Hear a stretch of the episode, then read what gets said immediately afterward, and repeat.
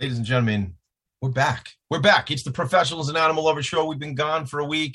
We've been busy. We've had a lot of work that we've been working on, and we're going to tell you all about it. But I'm Tommy D, your friend, your boy, your crony, your pal, the nonprofit sector connector. And in my corner, a number one, top of the heap, best advocate, born none, in the world of animal advocacy. Wow. My mentor in all things animal advocacy.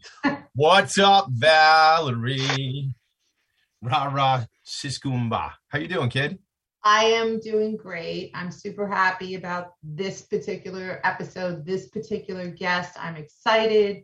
And it's weird because I'm simultaneously not happy because, you know, there are certain things that haven't happened yet, but we'll get to that. I'm never happy, though. I'm never satisfied. I think it was Vanilla Sky.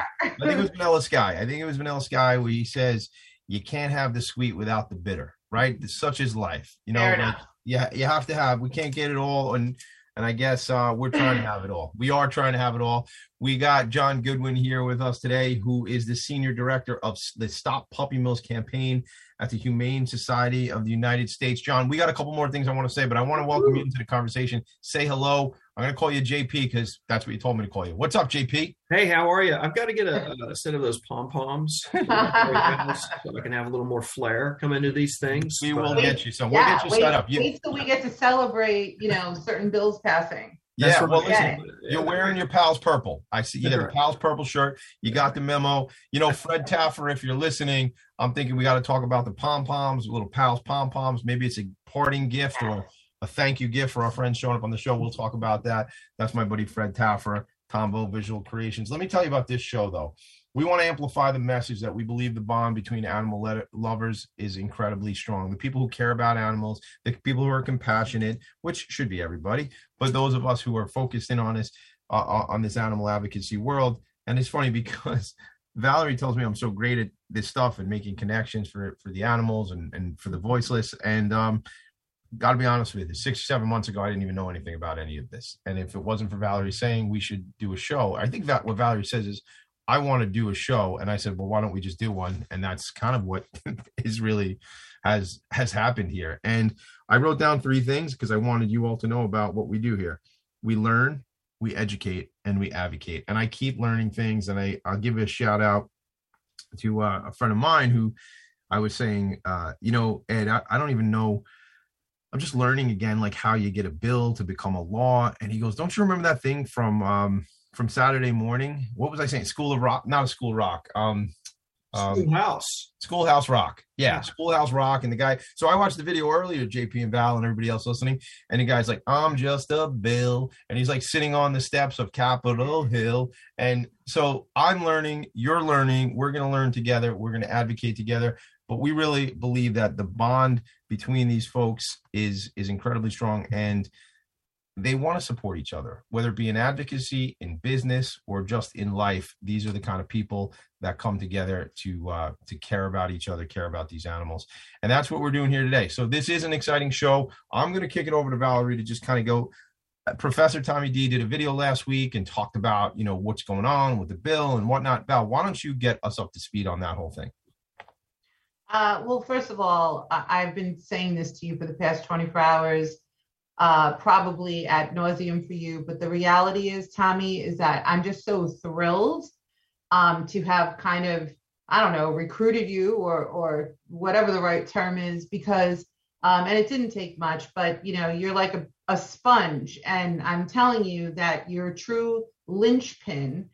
I was on the phone with Tommy last night briefly. We always have these insanely brief conversations. That lasts for an hour. He happened to be at one of his kids' games, and he ran into somebody, whoever that was. And while I'm on the phone with him, he starts saying, oh, we did this call night the other night, and we had to call the legislators. And do you know about puppy mills? And he starts going right into it. And I'm like, I don't know, a proud mama. I don't know. Well, I kind of said, Val, I gotta go. I'm like working right now. I'm advocating right now. I gotta let you go. But that was my friend Katya. I hate Katya. That's the key, because there are just so many people out there. I know that there is an incredible amount of animal lovers, and even if you're not an animal lover, you know, there's a very good chance that you don't hate animals. And we just have to get more people engaged, just you know, look at what happened with you. Like you said, 6-7 months ago, not paying attention to this stuff, wasn't on your radar. Now you're calling legislators. Now you're hosting call nights. And this is what we need to get things done on behalf of the animals. So yeah, I mean, well, it's great. It's an awesome cause, and thanks for saying all that. And for me, it's like, and we talked about this earlier today. I do have a bit of a network. Yeah. Gosh darn it, people like me. I feel like, remember that guy on Saturday Night Live? Yeah. I'm good enough, I'm smart enough, and gosh darn it, people like me. No, but people do, and I've done a lot for a lot of people. And if this is the cause that we get to leverage some of those relationships, shout out to, you know, some of the people you and I were talking about earlier that are helping us get to key decision makers in this process. Well, then yeah, of course, let's do it. Especially when if you're watching on Facebook, you're going to see some of the, what would I say, tragic conditions that these animals are going through and living through in these puppy mills, because Valerie was blessed enough to send me some photographs that we will share with you, not because, well, yeah, because I want to bring the pain a little bit, you know. Well, we have to invoke the emotion and unfortunately, yeah. You know, these are the realities. But so what we're discussing today, and we've certainly talked about it before, but because of where we are in the legislative session within the assembly, we're going to really hone in and focus on this. And because of our fantastic guest, who no one's more of an expert on this than JP, today we're talking about the anti-puppy mill and kitten mill and rabbit mill proposed legislation. The bill number, it's A4283, and it's currently kind of hanging out in the Rules Committee for the New York State Assembly. It has, last I counted, which was earlier today, I counted 84 sponsors and co-sponsors and multi-sponsors. So 84 people, assembly members out of the 150-person assembly for New York are in support of this bill. And that's an important number because 75 is break even, right? So once you get 76 or more, you're in the majority. And, you know, I just want to say that a lot of bills pass with a lot less support than this one. So, you know, without any further ado, JP, let's get into it. Like, yeah. What should we be doing? What should everybody be doing? What are your thoughts here? Well, you know, you're 100% right. This has over half the assembly signed on as co-sponsors. So there's two things. Number one, people should reach out to their assembly member and urge them to co-sponsor if they're not already co-sponsoring the bill, so we can get it even higher, so that we can get it to a number where it's so clear that this has to be voted on, that it cannot be stopped. Second, if your assembly member says, well, I've already signed on as a co-sponsor, then what you want to say then is, thank you so much for co-sponsoring this bill. And would you please consider going to leadership and saying, put this on the floor so that we can have an up or down vote on this and let the chips fall where they may. And we know that we know where they're going to go. This is going to pass by landslide if it gets a vote. Right. And that is the will of the people. And to take that just a little bit further, because I have found myself recently asking myself, okay, who can I call who may have a relationship with someone in assembly? Because, you know, for me, as our dear friend Priscilla Mizrahi likes to say, and she's an HSUS volunteer, I think the term is district leader, I kind of forgot, but she always says, you know, animal welfare is not a left or right issue. It is a right or wrong issue. And so with that, it's very, you know, for me, I don't care what party anyone's in. I have relationships on both sides of the aisle. And so I started thinking of people who I've met over the past few years while advocating, people who work for the government, they may not be an elected official, people who are involved with one party or the other, you know, in terms of organizing and logistics and campaign management. And I'm reaching out to everybody who I know to say, so let's say I'm a campaign manager, or I'm involved with the process of like, who are we going to put up to run in Nassau County for this seat or that seat? These people all know each other. You know what I mean? Like they go to their fundraisers, they're all hobnobbing with each other.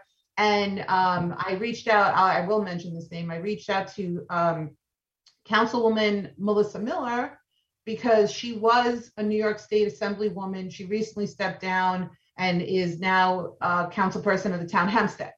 And I know she's been up there for years. I know that she's a wonderful advocate in general for you know, usually like guardian healthcare issues, whatever. But I also know she's an animal lover and that she has several rescues.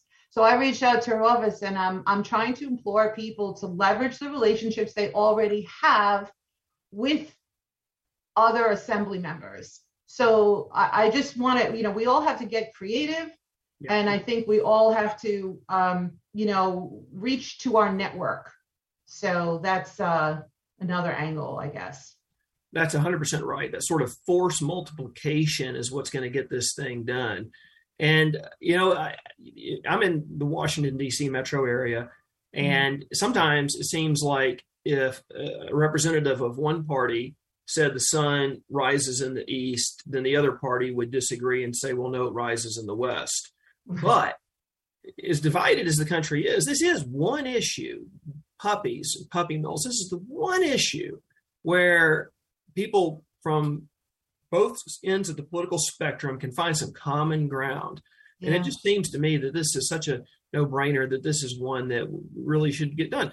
The bill would simply do this. It would stop the sale of puppies in pet stores, and kittens and rabbits as well. And that is because high volume pet retailers rely on high volume pet breeders. And that's when you get into the cruel puppy mill conditions where the dogs are treated like production units and agriculture commodities instead of as pets. Yeah. Why, JP, why do you think, not to go into the polarization of this country and you know how colleagues from either side of the aisle used to be just that, colleagues, and there's less of that. Why is this bill so overarching, and why does it make so much sense for both? I think I know why, but from your perspective, like, how does it rise above all the nonsense to be, you know, to be looked at positively from both sides? Well, whether you're a strong Republican or a devout Democrat, your family, there's a good chance that your family has a dog who is a cherished family member. You might like your dog better than other members of your family. I don't know. But the dog loves you unconditionally. And I think that the bond that we have with dogs is something that does transcend partisan politics. And it warrants giving them the levels of protection that they deserve.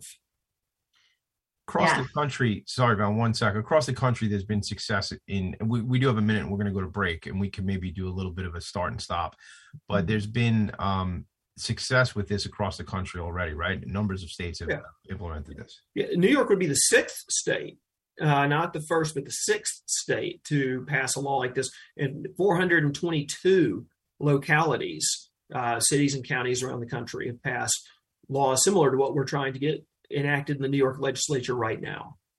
Yes, exactly. And, you know, I when we come back from break, I do want to also touch on some of the kind of popular rebuttals or you know, the bullet points that the lobbyists tend to promote, because I think it's a shame how that whole situation happens, because you never really get the opportunity to hear the rebuttals, right? You never hear a toe-to-toe conversation with a lobbyist, because it's all behind the scenes and it's all private. And but I would love to, we did this once in the past, I would love to, like, I'll make pretend I'm an elected official who is voicing their concerns that the lobbyists kind of gave them on a silver platter. And you can refute.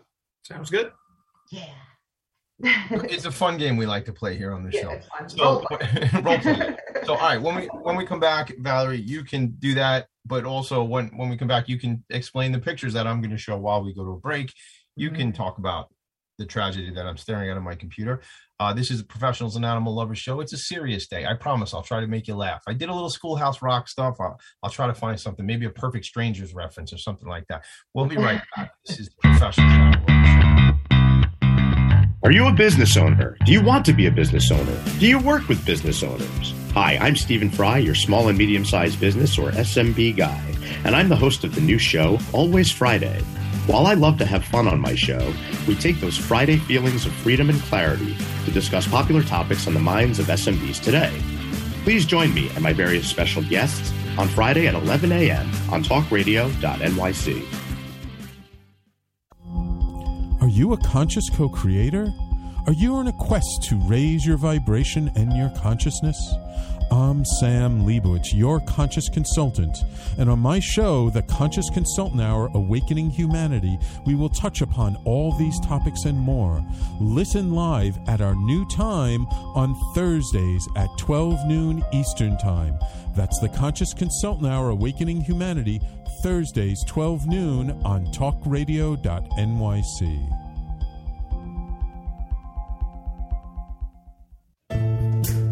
Are you on edge? Hey, we live in challenging, edgy times, so let's lean in.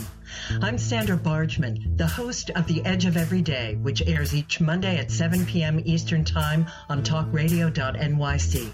Tune in live with me and my friends and colleagues as we share stories and perspectives about pushing boundaries and exploring our rough edges. That's The Edge of Every Day on Mondays at 7 p.m. Eastern Time on talkradio.nyc. You're listening to Talk Radio NYC. Uplift, educate, empower.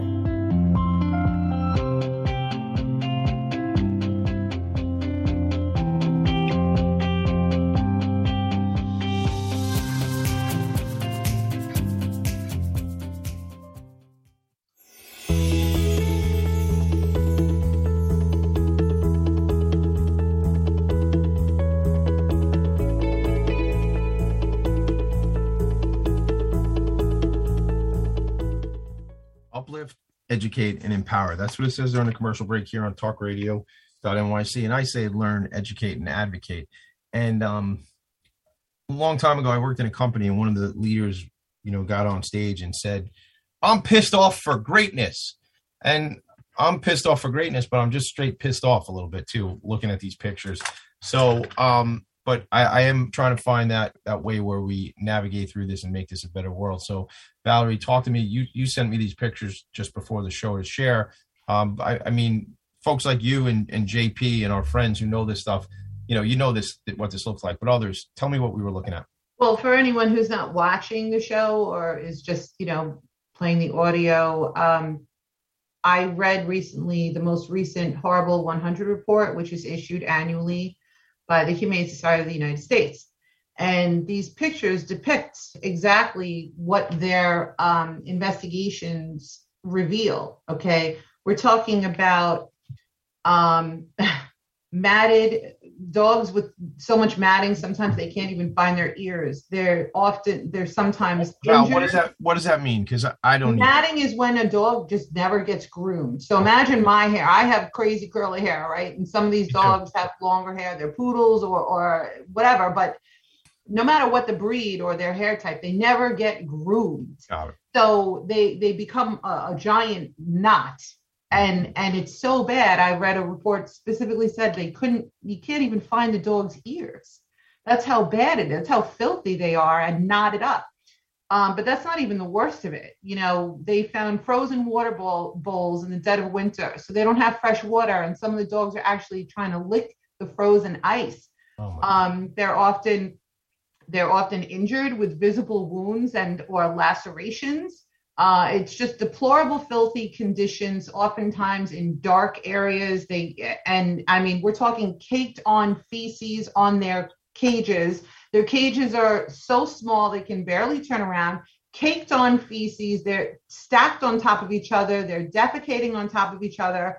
Then I read, which is new for me, I had never been aware of a couple of them, but there were some, the owners of these mills, do-it-yourself vet care, okay? They're doing procedures. They don't have the anesthesia. They don't have the skill set, and they're just winging it.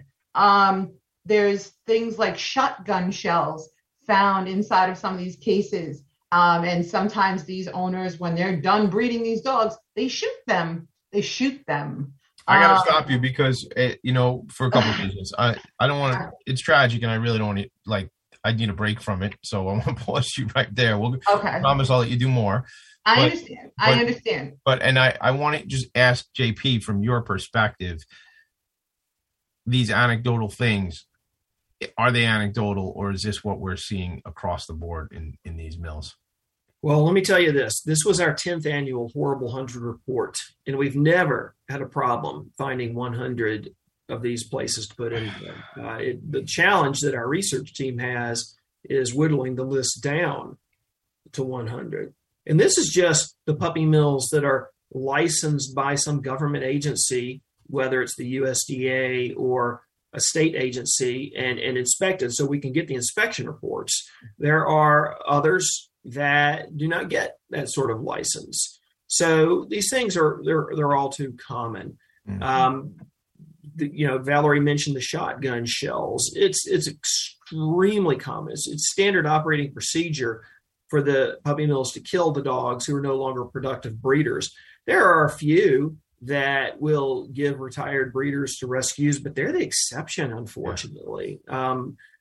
I wish that they would all do that, because it's the least they could do. But a lot of them are just so hostile towards rescue groups and animal protection advocates that they just don't want to do that. Right. But how disgusting is that? We're talking about, so these findings are from USDA commercial breeding facilities, right, who are licensed, and these people are making money off of these hellacious cruelties.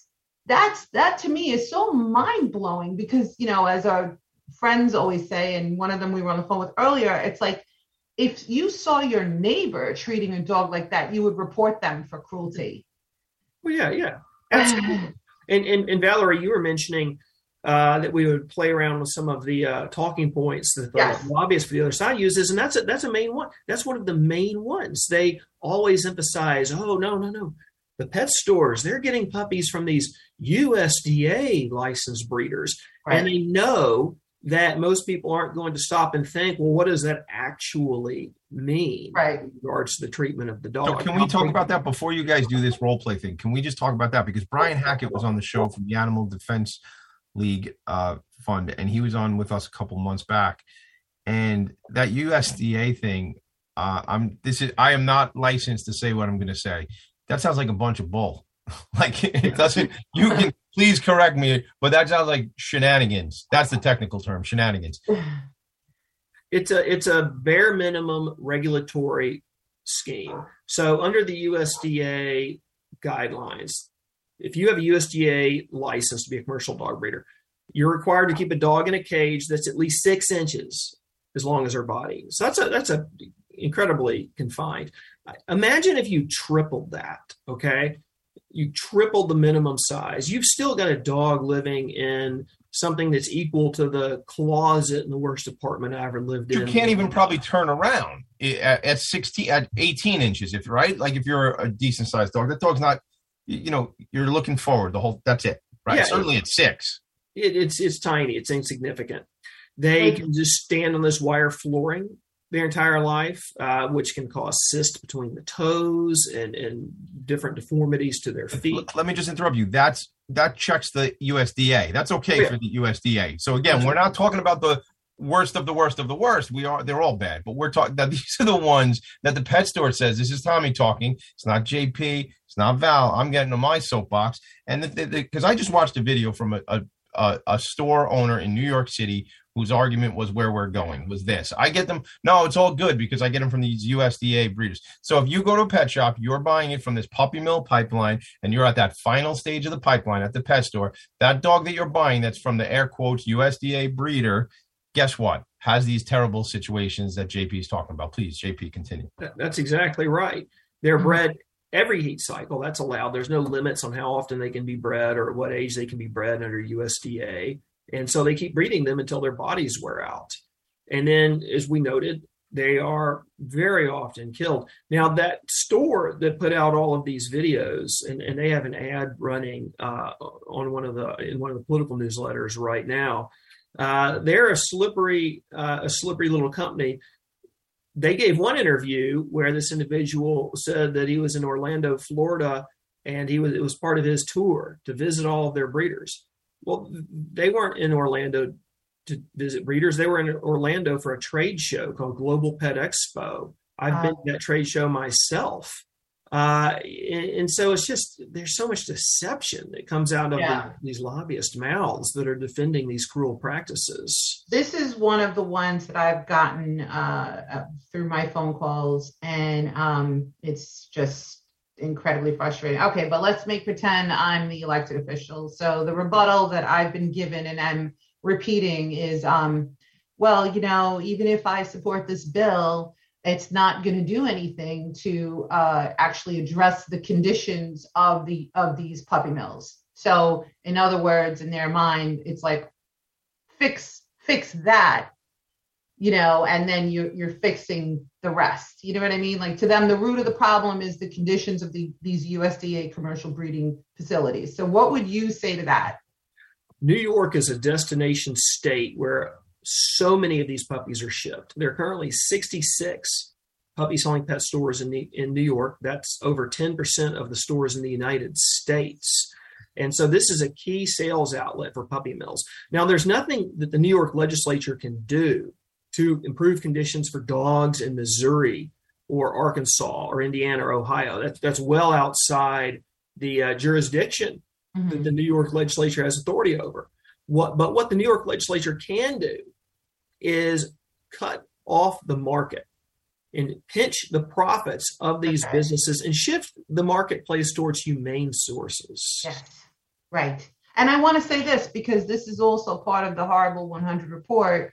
But, you know, they've also found things such as parasites and bird droppings in the food and water bowls, moldy food, rodents and feces. So let's just use this as an example, because this, I think, is something any consumer can relate to.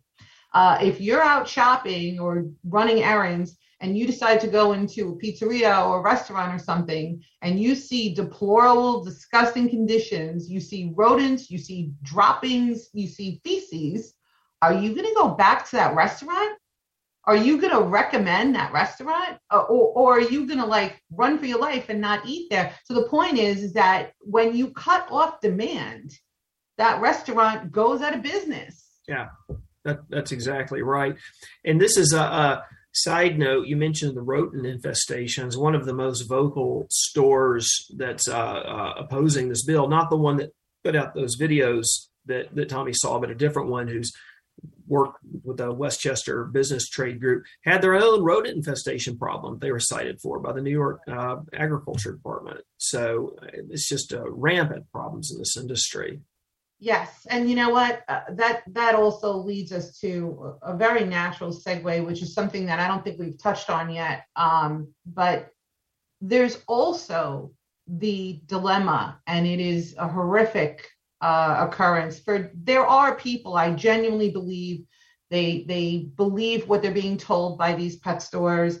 They're told that they would never purchase or source their animals from puppy mills, etc.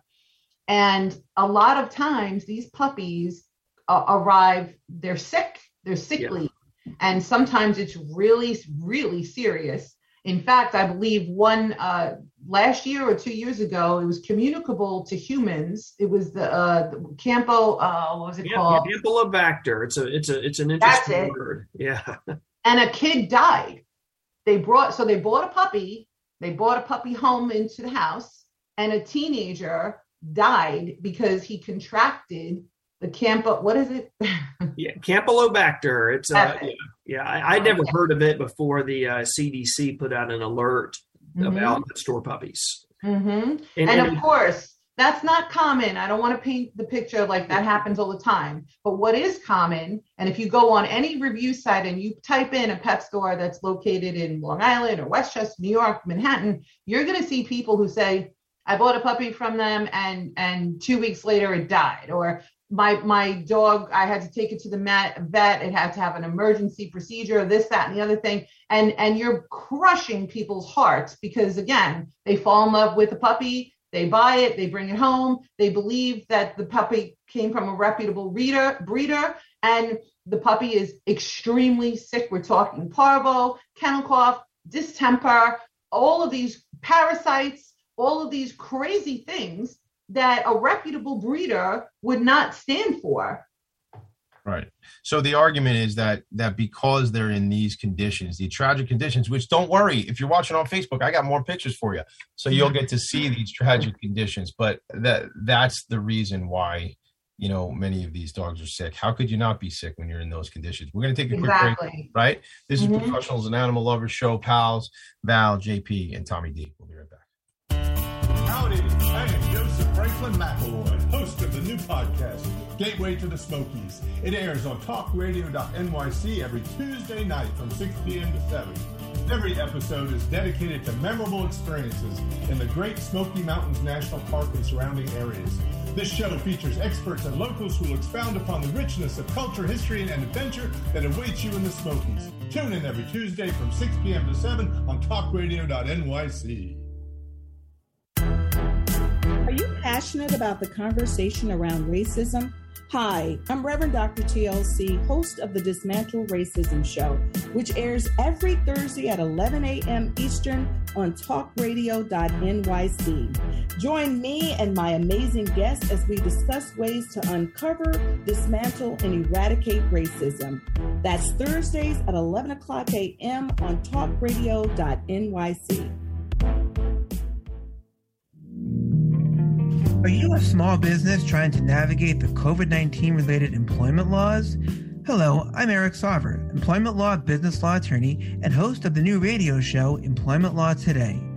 On my show, we'll have guests to discuss the common employment law challenges business owners are facing during these trying times.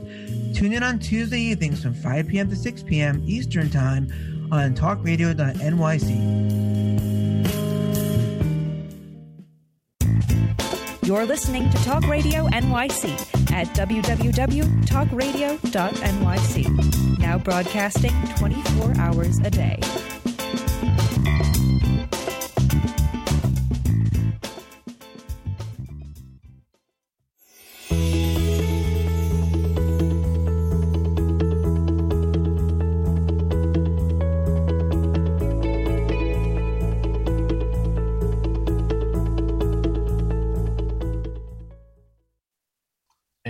This is Pals, Professionals and Animal Lovers Show. I won't sing, Val. Let's get right back into it. Maybe I'll sing later. So where are we going next, Valerie? Did you want to? Well, it's hard. I know it's hard to see these pictures, but, you know, this is why it's so important to communicate what's happening out there. We didn't even touch on the rape racks. I need to mention that because there's so many people who don't know about it. But oftentimes, I don't know if I should say often, common practice is that they will tie down the female to what's known as a rape rack to make sure that she's not going to run away from getting impregnated. And it is so over the top, abusive and cruel. And this is what I'm literally telling people, because they would stop dead in their tracks if they ever saw this happening. Every animal lover would say, "What the hell are you doing? Get away from this. I'll take the dog." You know what I mean? And like, it takes a lot more effort if you see a stray dog or something to pull over your car, to try to ascertain if the dog is friendly, to get the dog to come into your car, to drive it to a vet so it could be scanned for a chip, to try to locate the owner. We would do that. But so many people, you know, they need to make one phone call to their legislator and make a world of difference. And speaking of rescues, I need to say this. Every single rescue who is overwhelmed and inundated with homeless animals, they need to make these calls, especially because this is going to impact long-term them and the animals more than, you know, believe me, every effort matters. I would never say don't do rescue, but I'm saying if you're in rescue, this is a great way, you know, to reduce the need for all of the rescues that are going on all the time. Absolutely. Oh, absolutely. And right now, rescues and shelters are jam-packed. There have been years of intake of dogs into the system slowly trickling down, and euthanasia rates slowly trickling down. But this year, they've skyrocketed up, probably because during the pandemic, a lot of people went out and bought puppies. A lot of them were puppy mill puppies from these pet stores. Families didn't know, but now a lot of homes are filled. And so I do hope that all of the rescues who are bursting at the seams with animals that they're trying to find placement for will help us stop the flow of more puppies from these mills into New York State by calling their New York Assembly member and saying, please co-sponsor A4283. That's A4283, Stop the Puppy Mill Pipeline. Please. I mean, that's the thing, making a few calls. It's really not hard. I was super excited. Let me flip to a positive note. We got the other night on the call, my stepson, my husband's son, who's a young man, 28 years old. And it's the first time he has participated in something like this. And he sent me a screenshot of all the numbers that he dialed when he was done. And, that is invigorating for me, because that's really what we need. And once someone realizes how easy it is, I think more people will get involved. So Val, I want to tell you, and you and I were talking earlier, and, my friend Raquel, and we know each other from a different part of the world, like business world, that is, although everything's connected, right? But we know each other through business. And we were having lunch together maybe a month ago, and she's like, what do you mean animal show? What's that about? So I started, we got this whole other show and I do this thing, and she's like, get out of here. She goes, I want to be involved. I want to support that. And she is an artist who paints and draws animals and wants to give back. And we're going to be talking, but I spoke to her earlier today, and she's just like, look, I want to be involved. What's up with that call night? What do you need me to do? And I love it. And I bring her up because she's younger than us. And I think it is about getting the younger people more involved in this work and and educating people. And I will tell you, when I went downstairs Monday night, left the attic and went downstairs, I was telling my kids that what we were doing up here, making these phone calls, because it's important, especially, my one son who we talk about here on the show often, who loves dogs. Mm-hmm. We were away on vacation the first call night we did. And he goes, you leaving the water park? And I go, yeah, but I'm going to do the puppy mill call. He goes, do whatever you got to do, Dad. Come back when you're done. Like that, at 11 years old, he got it. He gets it. He gets it. And I did what I had to do. We made our calls, and I was back at the water park. So it was. And not to sound cliche, but they really are the future. And I have a lot of hope for the younger generations, the Gen X's and millennials, and I find them to be much more socially conscious. I feel like maybe it's the internet. I don't know, but. I want to also make this point for myself. Almost 5 years ago, my 5-year anniversary for getting involved in advocacy really is coming up in July. 5 years ago, I didn't know who my local legislators were on any level. I didn't pay attention to politics. I was the person going, no, I don't want to talk, I don't care, I don't believe in anybody. That was my famous line. And it took one protest where I saw something that I thought was very unjustified, and I went there and I got sucked in by another animal advocate. And who, I'm a different person now. It has changed my life, and my only regret is not being involved sooner. So this is why we have to blare the horn. Val, two things. First thing is, when they say when's the best time to plant a tree? They say 20 years ago. But when's the second best time to plant a tree? Today. So it's all good, right? Right, JP? I mean, I didn't know about this stuff. Now I do. Now we're in it. So, but the other thing I want to do is let's empower. We talk about Michael Leibowitz was on the show maybe a month and a half ago, and he said, let's reduce the friction. So let's reduce friction for people to do that. So I want you to help me share with me the link in the chat so I could share it on Facebook so people can find out who the legislator is, or call it out right here, and I'll try to fumble with it and get it on Facebook. So How do they, or JP, I see you kind of ready to say something there too. So maybe you can help us. Where do they go for that? Yeah, we've got a easy to remember URL website link that people can go to look up their state legislators. It's simply humanesociety.org/state-leg-lookup.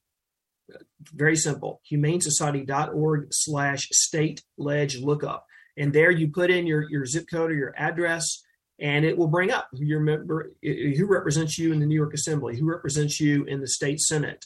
Mm-hmm. We have a different link for federal, but because we're focused on a state bill, I think we should focus on the humanesociety.org/state-leg-lookup, because that's how people can figure out who the assembly member is. Don't worry about the Senate. The Senate passed this bill already. Landslide vote, 57-5. Most Democrats, most Republicans supported it. Wow.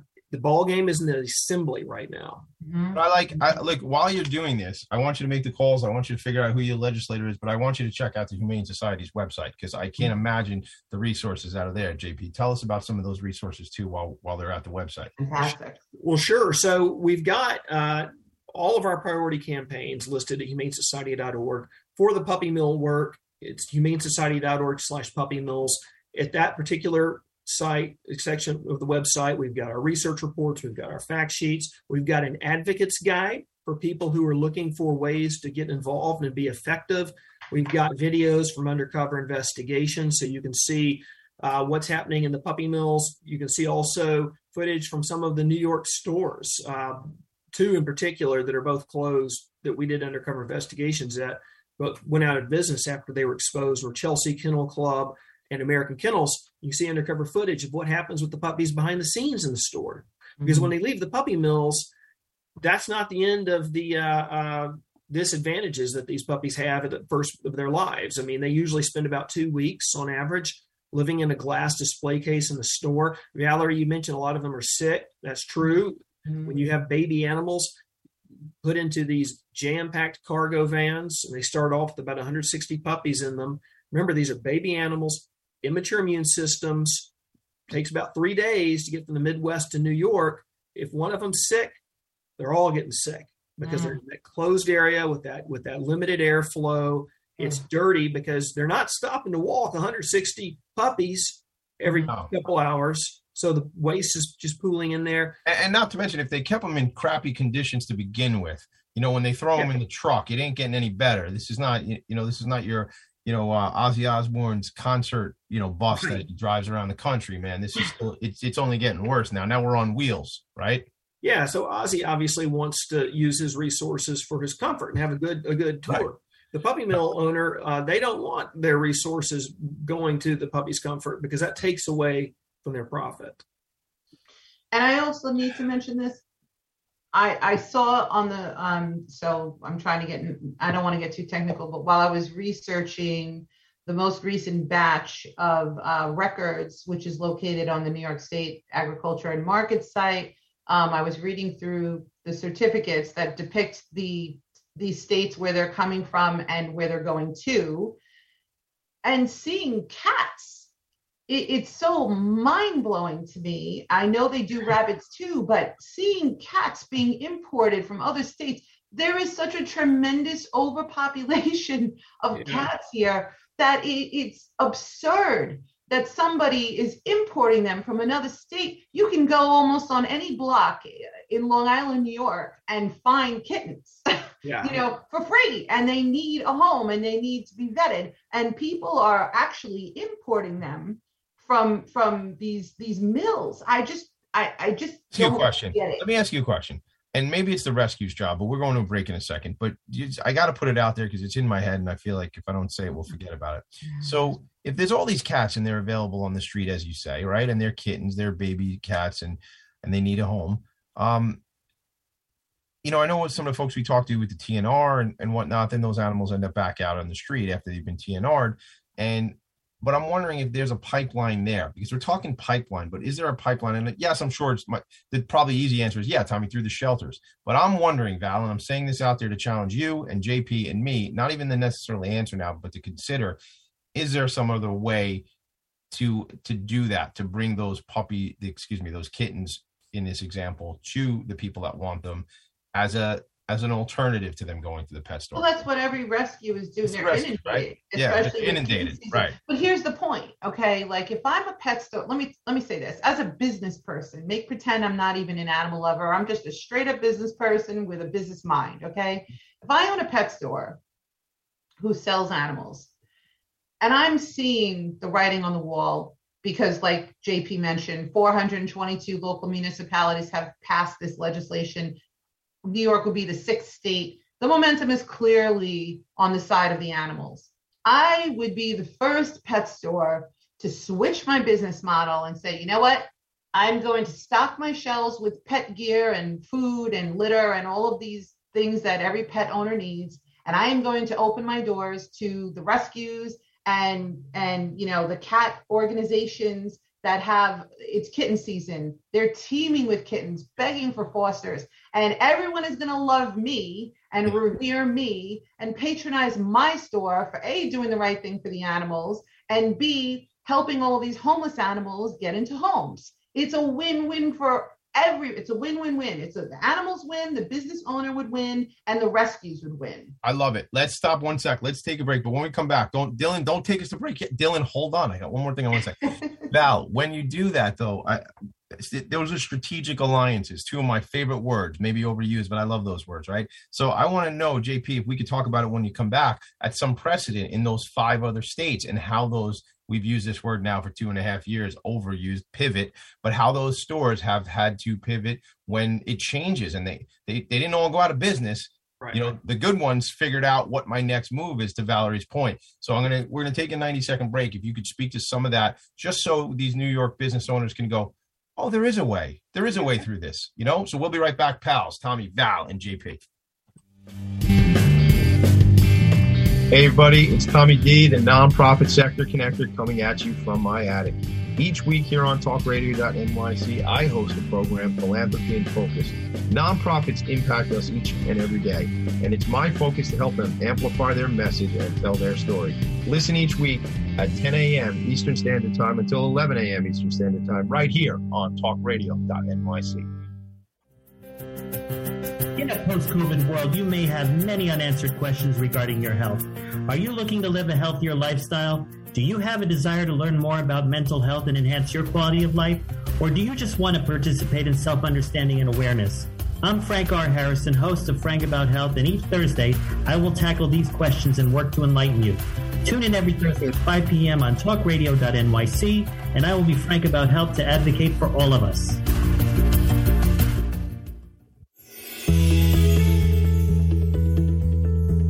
Calling all pet lovers. Pet Avengers, assemble! On the Professionals and Animal Lovers show, we believe the bond between animal lovers is incredibly strong. It mirrors that bond between pets and their owners. Through this program, we come together to learn, educate, and advocate. Join us live every Wednesday at 2 p.m. at talkradio.nyc. You're listening to Talk Radio NYC at www.talkradio.nyc. Now broadcasting 24 hours a day.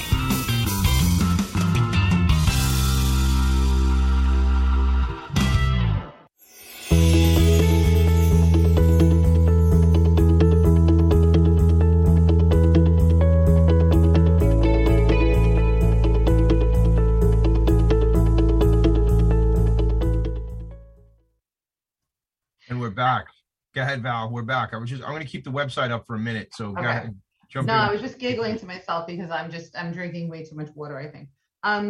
Yes. So to Tommy's question, and I wish I had some stats on this at my fingertips. I've looked it up in the past, but JP, can you speak to, I believe the first state was California who enacted this legislation on a statewide level. And then I don't know the order, but I know Illinois has done it, Maryland, I think Maine or Michigan, one of the other ends. Maine. Okay. Yeah. And so what happens? I'm a pet store owner. The legislation passes. I have X amount of months to figure out what I'm going to do. What are those stores experiencing now? So first, the pet industry, and this is according to the recent numbers from one of the trade groups, is about $123 billion.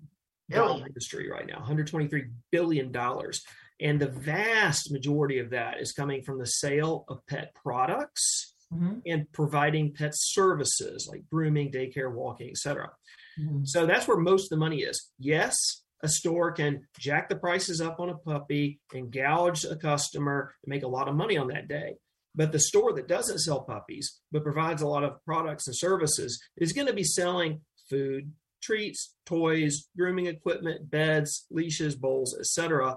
that dog is going to need for the next, hopefully 12 to 15 years. So that's really where the money in this is. The sale of puppies is not even accounted for in the industry's data they collect, because they acknowledge that most dogs are acquired outside of the retail channel. Pet stores are very important for puppy mills, but a lot of families are getting them from rescue shelters or even responsible breeders that have, like, you know, just small number of dogs, and they can go visit and meet the mother dog and see where she lives. Mm-hmm. So the fact is that, you know, if you've got a business and you can't figure out a way to make money in a $123 billion industry when you've got access to 98% of the pie, because puppies are probably about 2% of the pie, you're probably just not a very good business person. Yeah. I totally agree. And what else I want to make the point is, and I can't remember if I've said this before, but as someone who is, you know, aware of the unfortunate circumstances, I won't even set foot into a pet store that sells pets. You remember Brian Hackett was telling us? Brian Hackett was telling us, like, if you have, let's say you have a sandwich shop in the same strip mall of a store that sells puppies, like, he's like, and this is not his words, but I'm not even going into your whole strip mall. I'm not even getting getting an Italian hero at the spot, you know. Which I think is an important point. I don't know how many people are aware of even where the pet stores are all the time. Some strip malls are larger than others, but I know I could need a leash or treats or litter. I am never setting foot into one of those stores. And I know a lot of people who feel the same way. We're going to drive the extra mile or 5 miles to go to a Pet Supplies Plus or a Petco or whatever it is. We will avoid those stores at all costs because we will not support. Listen to that, though. Listen to your words. That's so right on. Like, you'll go out of your way to support somebody who's doing the right thing. So listen up for those folks. Once this does get passed, and we need all your support and help, but once this does get passed, these stores are going to have to do something else. And good news is you don't have to leave this industry. I just put $123 billion, and the majority of that has nothing to do with selling an animal, right? I have one other thing I have to say, because this is super relevant and obviously timely, but recently my husband met a person who used to work in a pet store, not own one, okay? And through their engagement and conversation, this guy basically supported everything that we really suspected, which is that he was trained on what to say and what not to say. It was very uncomfortable for him when he was forced to say, we don't get our dogs from puppy mills, when he knew that's exactly what they did. They're not transparent. If someone wants to know exactly where the animal came from prior to selling, their response is, we'll give you all of the breeder information after we run your credit card. Can you imagine? I mean, it is absurd. I'm thinking to myself, there's more transparency on salad dressing. Like, if you think of whatever food you're going to buy, everything, this is made in China. Well, I don't know if it is, but it probably is. But I'm just saying, like, there's disclosures everywhere. You can't buy a house without an inspection.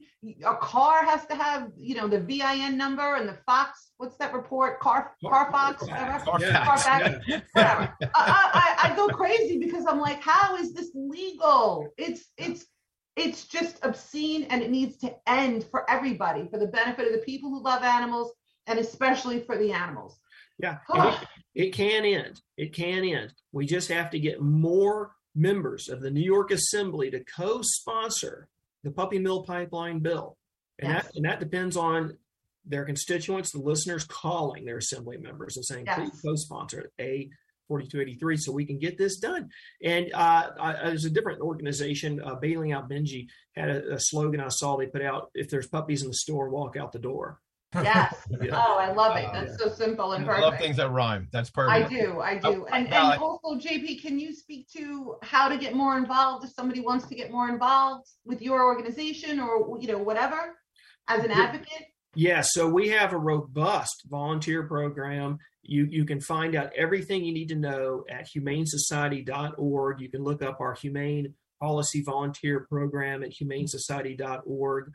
Also, if you just want to get, you know, that, and go that way, even if you're a New York resident, but we have state Facebook pages, like, you know, Humane Society of the United States, New York, where you can be in contact with our state director, Brian Shapiro. He's at the State House every day right now, trying to get this bill over the finish line. Right. We try to make it easy. I mean, we're accessible through our website, Facebook, Instagram, Twitter, but reach out. you know, we want everyone involved because this is how we get it done. It can't just be done with professional staff. We have to all work on this. You said something, Val, let me jump in real quick, because you said something earlier before, and I don't want you to miss it. I think there's some kind of donation thing going on with the Humane Society today. Giving Tuesday. Yes. Today is 2 times match. That's right. So get on, or Tuesday, but it's a giving day. Yeah, absolutely. So the giving match, you donate today, and that donation is matched by a generous donor who's promised a large sum. They'll be equal to whatever's raised up to a certain point. I mean, if we brought in $1 trillion, probably wouldn't be able to match that, but to a reasonable point. Hey, you know what? Listen, gang, if you're going to push to $1 trillion, it's all good that it's not going to be doubled because we just got them $1 trillion. Right. So we're good then. We're good then. Yeah. Is it Elon Musk? I have to know. Well, I wish, or Bezos, or you know. Yeah. Well, right. We will. I was going to say Brian. I got Brian Hackett on my mind too. Yeah. Did you say Brian Shapiro? Brian Shapiro is our state director. So I got all the Brian's. Yeah. Yeah, we have a lot of people working this bill named Brian. They're all yeah. Brian's bill. Yeah. All right, but it's not Brian's bill. It's A4283. Correct. Call your legislators. Call your New York Assembly person. And call your pals if you need more help. We'll figure this out for you. JP, thanks for being on the show. Val, thanks for being so awesome. Thank you all for checking in and supporting our efforts. The greatness of a nation and its moral progress can be judged by the way its animals are treated. Let's treat our animals better. That's from my friend Gandhi. Make it a great day. Gandhi. See you later. Bye. Thank you so much.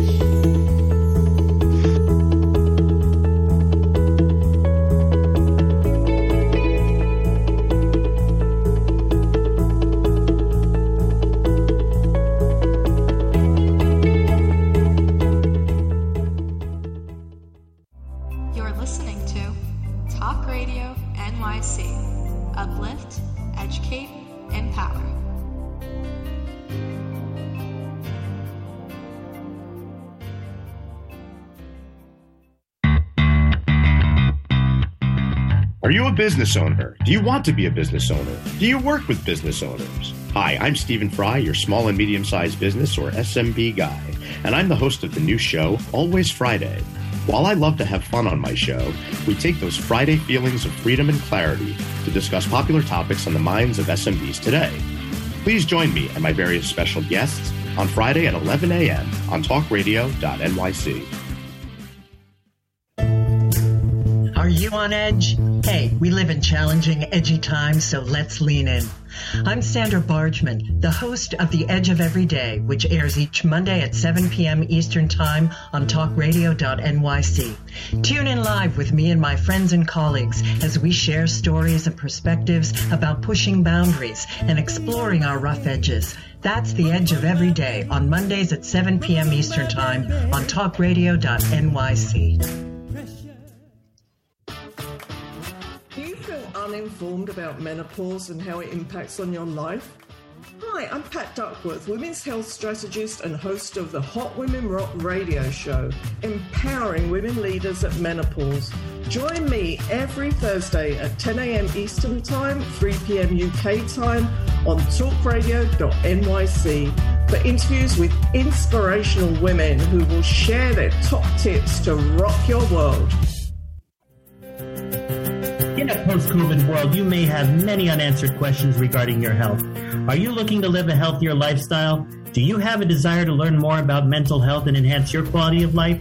Or do you just want to participate in self-understanding and awareness? I'm Frank R. Harrison, host of Frank About Health, and each Thursday, I will tackle these questions and work to enlighten you. Tune in every Thursday at 5 p.m. on talkradio.nyc, and I will be Frank About Health to advocate for all of us.